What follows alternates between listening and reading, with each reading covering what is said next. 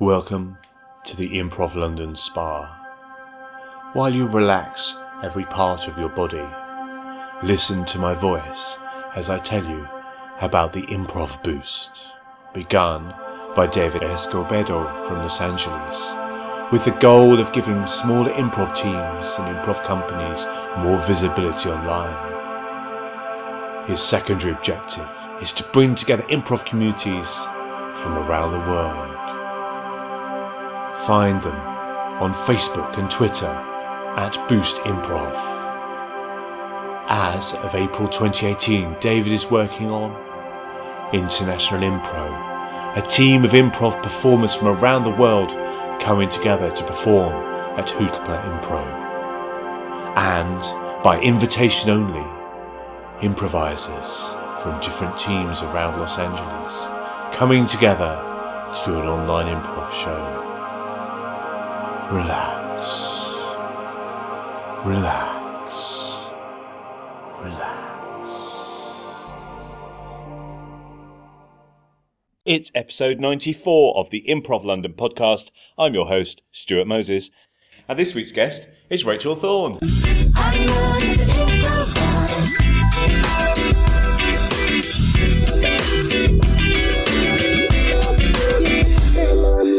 Hi, uh, Stuart. Hi, Rachel. How are you? Yeah, I'm unbelievably well at this current point in time because I'm at the British Improv Project weekend. And I think it's true to say that literally every single second of this weekend has been amazing. Brilliant. Yeah, genuinely. Have you been staying up really late?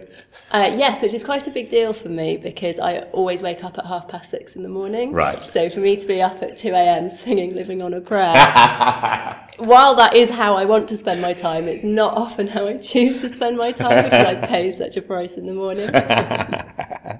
Uh, so, is this your first British Improv project? It is, Cool. yes. So the guys back home in Sheffield have been coming, I think, since its inception. And every six months they come back and go, Oh, we did this amazing thing. There's this awesome guy. Oh, they taught us this thing. Oh, she's so cool. And each time I've been like, Huh, how want to, want to do the, hmm. Uh, so, uh, it's hard to ask, but what's been the highlight so far? Oh, do you know? Yesterday, I did three workshops in formats that I'm not familiar. I'm familiar with them. I'm not experienced in them. I don't have stage time in them, Ah, yeah, yeah. and I really put myself out of my comfort zone. And it was so great to be out of my comfort zone, challenging myself. Yeah, yeah. Uh, so I did Armando's with Tom Young, um, which was brilliant. So unlike the narrative, emotionally grounded stuff I usually do. And then I did two music things with Tom Hodge. brilliant. And he is so good musically and on the keyboard. Yes. And it was so much fun to sing. Yes, I was there for uh, the uh, short form improv and the uh, doing the cell block tango. Yes! That's my new favourite thing in improv. My new favourite thing is the cell block tango. Because I didn't even, I turns out I haven't seen Chicago. Ah. Who knew? I didn't. I thought I had, but I think I maybe just saw billboards or something. So I didn't know what it was going to be. And it was like, oh, did you, did you look into my soul and see that this was going to be the exact thing I would love more than anything? Yeah, no, I, I didn't know uh, what it was going to be. I, mean, I love musical improv in general, so I didn't know that was what that was going to be. But that was. Uh, turns out that's all I want to do in life. Make it so. I'll do my best. I'll do my best. Cool. Uh, so you're perhaps best known for being in crime scene improvisation. Yeah, well, I hope that that's what I'm best known for because it's the longest running show that I've done. And I uh, founded it, co founded it with Lee Apsey. And um, I am genuinely really, really proud that Lee and I met at a Hoopla weekend and went, oh, we click, we should start a show. What should we do? Hey, I bet murder mystery is a good idea. Who should we get involved? Got people on board, built the show, and uh, yeah, and this Edinburgh we're playing at Underbelly. Fantastic. So I feel really proud that I've literally taken nothing and created something fabulous. That's amazing. So, what's the format of the show? It's an improvised murder mystery. That sounds hard. Uh, it sounds hard. Yeah. Well, do you know, as improvisers, the very first challenge we sat down with uh, in our very first rehearsal room was if we kill off a cast member, that person doesn't get any more stage time. Um, and there are um, improvised murder mysteries where they do kill off cast members, Um, but our solution straight away was for the dead body to be uh, fictitious from the start. And then that leads in really clearly to that being the get from the audience. So the audience create the fictitious murder victim. And it means that straight away they have a stake in the story because they've created the central focus, which is this person who's died. Yeah. and uh, yeah, so that's how we start the show. Cool. So, uh, what are you asking for from the audience? Uh, we ask for the victim's name and the their occupation, and the occupation is crucial for us as improvisers because that sets the world. Um, yeah. Guess which occupations we get most? Taxidermist? Taxidermist, exactly. and Dentist? not so much gynecologist. a lot. Oh, yeah. and it's so lovely that people come to the show literally buzzing at how creative that they've been, and they're going to say the word taxidermist to the point that we've actually put in the program. Hey, come up with a profession. We've done taxidermist. Wow. But even better, I was at um, a creative, a Mothers in the Creative Arts meeting at the Crucible Theatre last week. And we went round saying what we do, I'm an actress, blah, blah, blah. And one woman was a taxidermist. and I was just so excited to meet somebody who was a professional taxidermist. Tell me every single thing about your life because I need to put it on stage quite regularly. Upstairs in her house, she's got a chest freezer full of dead birds. She writes to people asking for dead birds so she can stuff them. She was amazing. Um, so yes, we take the occupation, and that sets the world. And then uh, we, as the performers, are people who operate within that world. Usually, we work in the premises. We're always related to the victim in in some way, friends, colleagues, relations. And then the last thing we take from the audience is the murder weapon, and we try to ask them not for a gun or a knife, but something that really is wacky. And because they've given it to us, that gives us permission to be wacky. Right. So uh, it's quite consciously a surreal, silly show. Right. Um, but because that comes from the audience, I think that works rather than being the self-indulgent, crazy town stuff. yeah, yeah, yeah, yeah. Yeah, that makes sense. So, is it narrative? Is Yeah. It, yeah. Yeah, so uh, it's the we have a detective, a bit like the uh, conductor role in Showstopper, and the detective um, is the linking point between the reality that the characters inhabit and the audience. Oh, wow. And yeah, the detective sort of guides the audience on the journey of figuring out who done it. And so we have a line up where the audience ask the characters questions. So all, yeah, every character you see is a suspect Yeah. And uh, the audience grill us in the lineup, which is basically a massive pimping exercise. but again, because it's coming from the audience, they have this agency and this really rewarding experience as audience members that they've really created the show. Yeah, yeah, yeah. And they take great delight in really messing us up. um, and it always gets really tangled and convoluted, but not in an unclear way that you yeah, do yeah. sometimes see in improvisation, but because it's all gifted to us by the audience. Yeah. Um, it, it gives us permission to give them the show that they're creating. Yeah, yeah. So, so you have the characters in a lineup, and Yeah. then you, you invite the audience to name them or give them. No, so um, we start off learning about the murder scene uh, with the CSI, and then we meet the characters, and so we have like I guess maybe a third of the show is pure scenes hmm. between the characters, establishing who they are, establishing motivations. Why might any of them have killed the victim? What are the relationships between the people? What secrets have they got? And that's pure narrative improvisation. Hmm. And then the detective brings them on, and that's when the lineup starts. Ah. And the lineup is the uh, what's the term for this? The pre-climax point. Yes, Oh, the well-known pre-climax point. the well-known yes, pre- so Yes. like the well-known pre-climax point. Yeah. um, that's what we're building to. So it's getting to the point of where one of these people actually killed this person, and then we have one final scene, and the detective comes out and says, "Okay, so we know who did it," and the audience go, "Do we?" and then they pick who's done it. Ah, lovely, lovely. Yeah. So we don't know who's done it as the performers. the audience are trying to solve a problem which doesn't exist, which is um, a lovely thing for an audience member, I think Yeah. to be really engaged in something which is literally being created before their eyes, and then to have that agency and control where they go, um, it's a public vote situation where they vote for who's done it.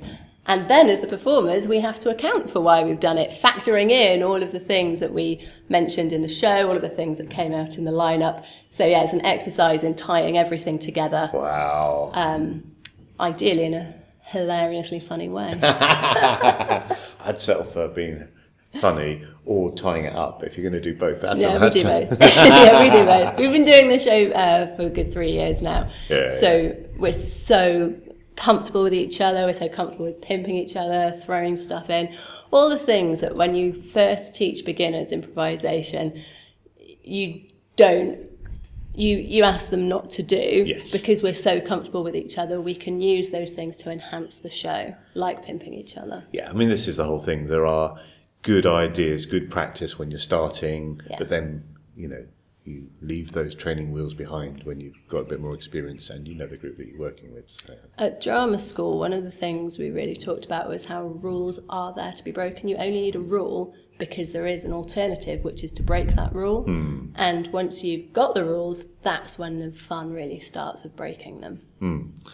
Uh, so, did you first do improvisation at drama school? That's right, yeah. Um, actually, I, th- I think I've had the reverse journey into improvisation than most improvisers. So a lot of people start off in short form Yeah. and then want a bit more and go into long form. But I went to Drama Studio London and improvisation was taught there by Phil Whelan from yeah. Grand Theft Impro Yeah. and Oliver Senton, who was in Showstopper at the time. And it just came into the room and it was like games messing about lovely that's not what we're here for um, we're here you know here to create real scenes about real people. We're just um, in, inventing it on the spot. You have to be clear. You have to establish who you are. You have to care about who you are believe who you are. And um, oh man it was just so brilliant. It was just like light bulbs going off in your head. Like i knew when i went to drama school I don't know what it is that I'm going to learn, but I'm hoping it's going to be awesome. And it was like opening a door in your house and there being a mansion on the other side of the door that you didn't know was there, and you get to go in and play it, play in it, and everybody you meet in every room is really engaging and fabulous and friendly, and it was it was brilliant. Um, and it's uh, the flip side is it's quite hard being um, it's quite hard being an actress. Not because acting is hard, but because not acting really kills you.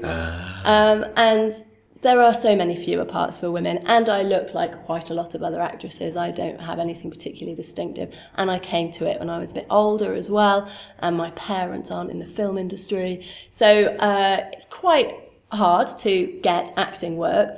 But improvisation, that door's always open. You, there's always improvisers you can always play, and also you can build your own shows and be in charge of your own career, which is um, which is uh, very grounding and keeps you sane. So, when you were creating crime scene improvisation with Lee, were you already murder mystery fans, or did you then study the genre? No, I don't think any of us know the first thing about murder mysteries. And that's not important. Um, no, it's really important. My advice to anybody creating a show, because I was um, also in Upstairs Downton, which was very clearly based on uh, that sort of soap opera period drama style of five years ago. And I also created Scriptless in Seattle, which is an improvised rom com. And we totally studied the genre for those things and we watched all the shows. And if you're going to create a long form narrative show, blow and study the genre that you're creating. I think the reason, honestly, the reason we didn't study the genre of murder mysteries is because they're so ubiquitous. Right, yeah, you yeah, actually do have it in your DNA. You do actually know how a murder mystery works. So we didn't do the formalised studying process, which I think for the vast majority of genres, the vast majority of people should go through. Yeah, yeah, yeah. Fair enough. Um, I feel like I should just clarify it wasn't just Lee and I who created Oh, right. it. Lee and I met and decided to form the group. And then we got um, Nicola and James and Sarah on board, and the five of us created the show. And then Steve and Danielle joined us, and then we recruited Alex and Kaylee for uh, Edinburgh a couple of years ago. fantastic. Let's talk about upstairs Downton. Yeah, let's do that. Uh, so yeah, tell me about your experiences with that. Oh, it was just so fun. It was such a lovely cast. Um, I was uh, cast through an audition process rather than creating it from the start. And I think as an actor, that's uh, quite important that you're not always creating your own work because what if you're rubbish and you do need validation that other people want to cast you and work with you.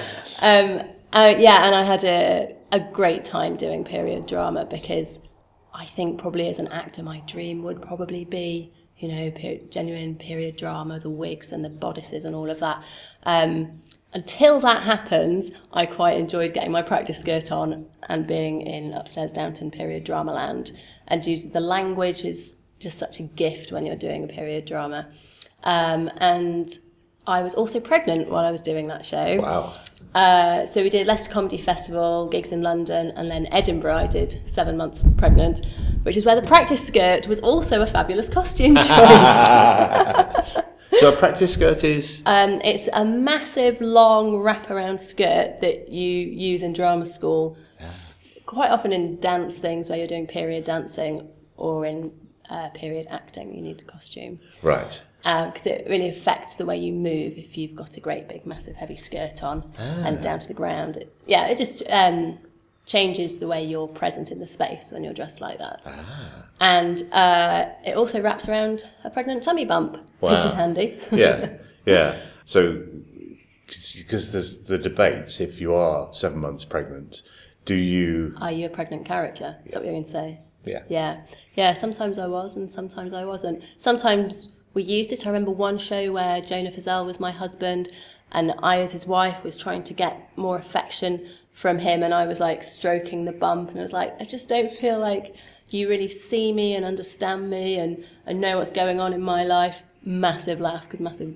you know, pregnancy tummy. but then sometimes I wasn't pregnant, and I think with a lot of improvisation, you can play something very outside who you are. So a lot of shows, girls can play guys, guys play girls. It depends on the aesthetics of the show and what you're trying to achieve. Um, but pregnancy was just the same as that. What was also quite funny was when audience members thought I had just had stuck a jumper up my top or something, which would be a weird thing to do. I'm going to be pregnant in this show. Get the jumper, stick it up there. So uh, we actually haven't spoken to uh, anyone about upstairs Downton. So can you just remind us what the, the form for that show was? Yeah, it was um, just like on the telly, only made up. Wow, brilliant! Fantastic. Let's move on. Um, so you recently moved to Sheffield. Fairly recently. Fairly recently. Yeah, so bottom line, couldn't afford a bedroom to put the baby in in London. Um, I'm from Sheffield, grew up in Sheffield, and quite didn't want to have a baby without my mum round the corner. Right, fair enough. Um, so, for family, personal reasons, went back to Sheffield, and it was like moving home. I love Sheffield so much; it's part of me. It's a fabulous place to live. Yeah. But oh my god, the wrench of leaving the improvisation scene in London was so hard. It's horrible. And um, special love to the crime scene improvisation gang for just I basically had maternity leave from crime scene improvisation, and then when my daughter was um, eight months old, I went down and did Camden Fringe with them, and then when she was a year old, I rejoined the cast, and they were just so fabulous and welcomed me back Brilliant. and made it work that they're based in, in and around London and I'm in Sheffield. It just means uh, we just have to plan more. Like, we're going to have a full day workshop. Okay, we need to book that six weeks in advance because that's how Rachel can get the train tickets. yeah, yeah, yeah. Um, and it just takes like a little notch of extra organisation for this fabulous thing to happen. Yeah, I mean, I found that with with uh, when I had children, it's suddenly you can't be spontaneous. There has to be Yeah, plans made. Absolutely.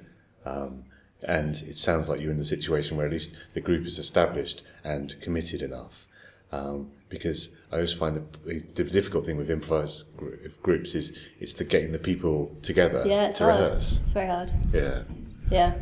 So I mean, how how who who does the admin in CSI? The joy of CSI is that there are nine of us, so we split the admin very fairly. So I do the press, um, Sarah produces a lot of the shows, James does the social media, um, and then we have like a doodle poll system for booking in uh, rehearsals. This is quite a boring thing to No, talk about, I isn't think it? I think it's just I, I'm generally interested in the admin of the groups because it's not the glamorous side, but it is the essential side It's for things to so happen. crucial. I Yeah, have yeah. been involved in improvisation situations where that doesn't happen. Yeah. And you are, what's the expression? I don't know, cutting off your nose to spite your face or something like you're failing on the boring, simple admin and spoiling the fabulous improvisation just by not doing a doodle poll and arranging it when people can be there. Yeah.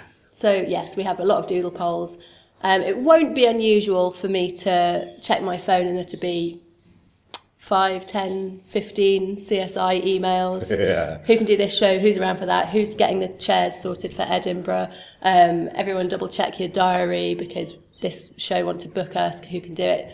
Um, exciting things like booking shows, right down to very boring things like which kind of chair should we buy for Edinburgh run this year? Are we going to leave the chair in Edinburgh? What sort of Are chairs are you gonna- get? Well, you see, we want um, something portable, but not something flimsy. Nice. It's a challenge, an improv challenge. Sounds a good choice. James is in charge of chairs. Good. I will. I will make sure I speak to him for an hour on chairs. Uh, so you're performing in Edinburgh this year. Is this the first time CSI have been up? No, so we did uh, Free Fringe a couple of years ago. Last year we were at Just the Tonic, and this year we're at Underbelly. Wow. Yeah. Proper Um, venue. yeah, um, we count all of our experiences in Edinburgh proper. Yes, that's right. Some are more proper than others. Some are more proper than others. Yeah, when we first took the show up, uh, as a cast, we weren't very experienced in doing Edinburgh. Um, we didn't have much money. We didn't know how the show was going to be received. All of the challenges that all shows are facing, and I actually wasn't there, but I hear the story goes as they walked down to their first gig um, at Cab Vol.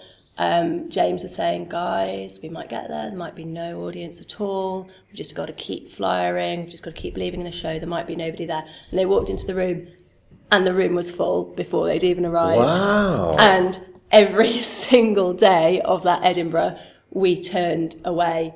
Like on a Tuesday, a few dozen people. Yeah. On a Saturday, 150 people had to be turned away. Wow. The queue was up through Cab Bar out the door. The venue ran out of drinks and things because there were so many people drinking in it who weren't seeing our show. All the other acts who were on around the same time as us had full audiences. Yeah. Because people going, oh, we'll go and see them instead because CSI is full. I had friends who I said, you have to turn up early. They were getting there half an hour early. We were full an hour before the show kicked off. Wow. It was amazing. Yeah. Um, it was wonderful. And it's really, I think, when you do a run like Edinburgh that you find out what your show is Yeah, and you find out the parameters of it and how much you can push each other and what different types of audiences are going to respond to. Um, so then last year, uh, when we were applying to venues, um, I think maybe the venues didn't believe us because it's like, yeah, we turn away 150 people every day. Sounds like a lie, but it wasn't. Yeah. It wasn't a lie. No. True story. True story. That's that's what we love. Uh, so. Yeah, why? so we Or is it- is it 'cause why? you a really- Excuse me. well, I'm here to ask the difficult questions. My idea would be that it's a clear idea that non-improvised audience can understand. I think you've hit the nail on the head there because actually the vast majority of our audiences aren't improvisers. Exactly I meet improvisers, you know, reasonably often and they very rarely have seen our show. Hmm. Um, and when we do the shout out at the beginning, yeah, give us a cheer if you've seen improvisation before, it's really common for there to be more people who have never seen improvisation in our audience Yeah. than people who have. Um, and I think it probably is um, uh, yeah, the clarity of the genre, which is um, also helpful from an improvisation perspective because then you know what you're trying to achieve. Sometimes in improvisation situations, you can do um, a really good piece of work, but you don't really know why, and so you analyze it to death, and then you go, "No, I think we've got it," and then you do the same thing the next week, and it flops, and you didn't feel connected, and you didn't know what the story was you were telling. And you think, "Well, why? Why was that?" But the great one of the many great things about CSI is we know what we're doing. We're telling a murder mystery, Yeah, yeah, yeah. and that um, is helpful for selling tickets as well. Fantastic, fantastic. So yeah, can we talk a little bit about your move to Sheffield and then discovering short form. Yes, exactly. So I think many improvisers start in short form, Yeah. but I had not done any. I trained at drama school and then I joined Downton and created CSI and then moved up to Sheffield um, to have the baby and there wasn't any long form in Sheffield. So I joined Shrimps, which is the University Improvisation Society, and they were so friendly and welcoming and fun and full of energy and it was brilliant. And Joe was our artistic director at the time and Hugh had been the year before. So I basically learnt my short form from Joe and Hugh, and it was so great to be learning something new again, especially after maternity leave. You learn a lot on maternity leave, but it's it's not so joyful as improvisation. Um, and uh, yeah, and uh, yeah, I love doing short form with them. But quite quickly, I was like, "This is great, guys. Hey, how about we do my thing now?" Um, so I invited a few of them to see if we wanted to form a long form show. We agreed between ourselves we would do a rom com, and then we created Scriptless in Seattle. Cool. And because they didn't have long form experience at the time, I was kind of coaching them while we were building the format of the show. Yeah, yeah, yeah. So, what's the format of the show? Well, that show was an improvised rom com, and Ah. yeah, You'd learned from your experience uh, of um, uh, murder mysteries. Uh, Yeah, I, so I knew how to build a show.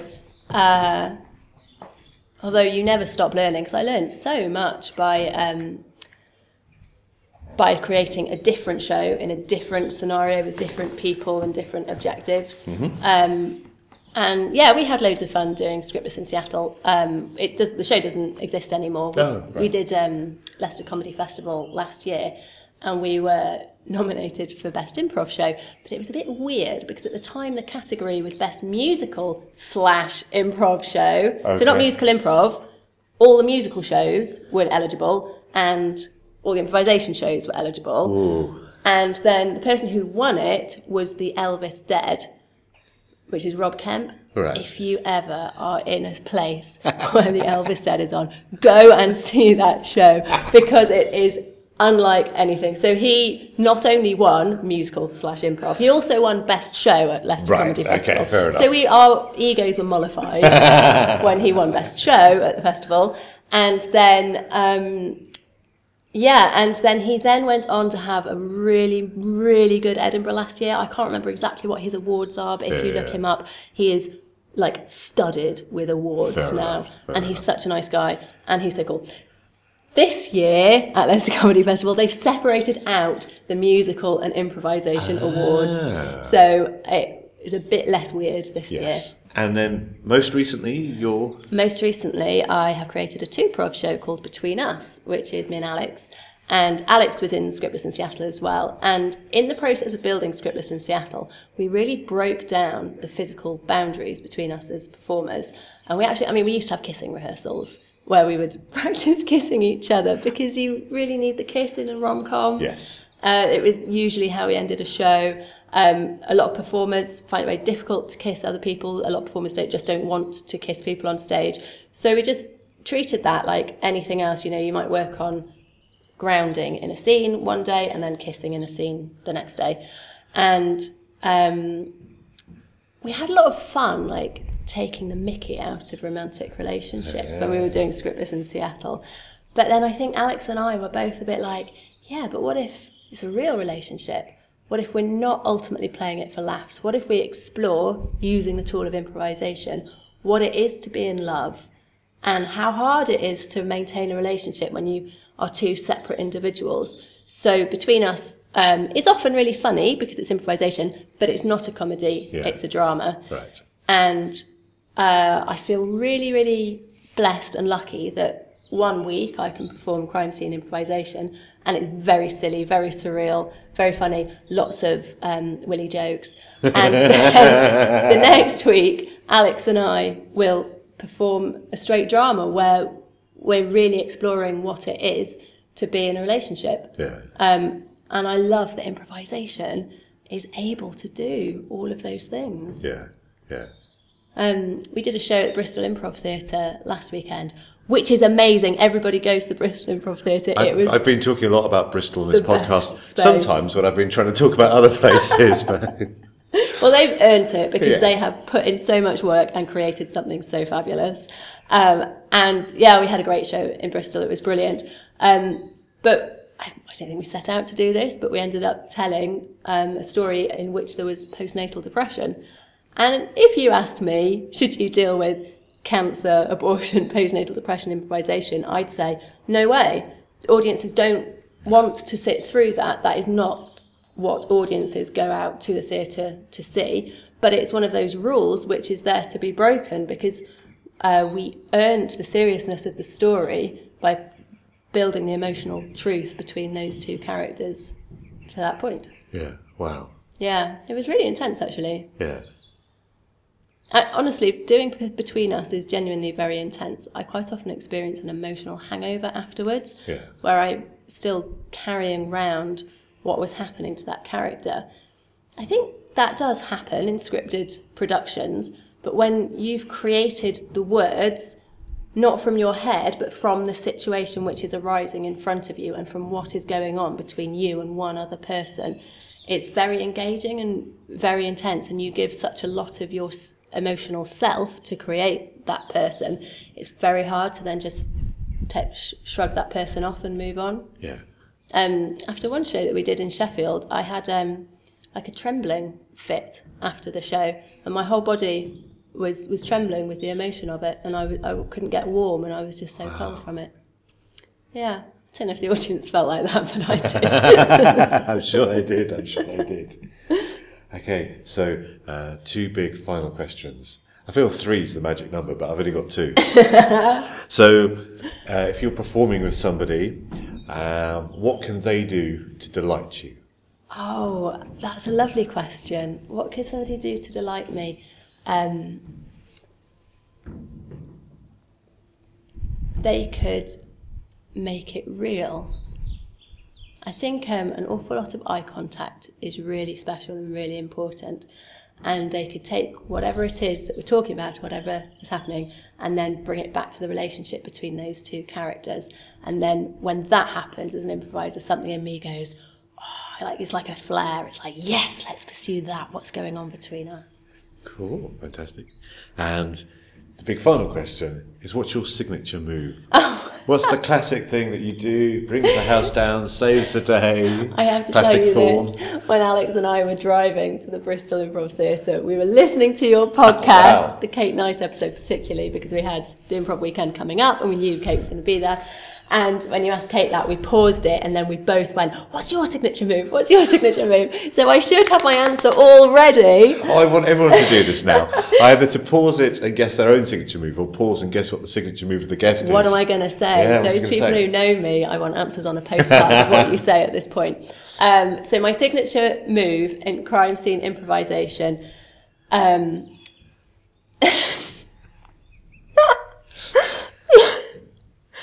I don't know. The other guys would say something which isn't true. They'd say that I'm always really blue, and I'm not. I, I don't know where the rude jokes come from. It's not me.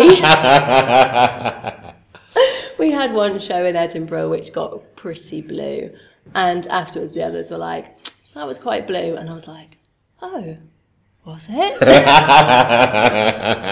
But I see. I don't accept that. I'm not rude. Um, I'm just in the moment. Right, fair Yeah. enough. Um, but then in between us, um, Alex and I talked about our signature moves, and in between us, um, my signature move is making a cup of tea. Oh, nice. Yeah, in every show we've done so far, the show is reasonably new.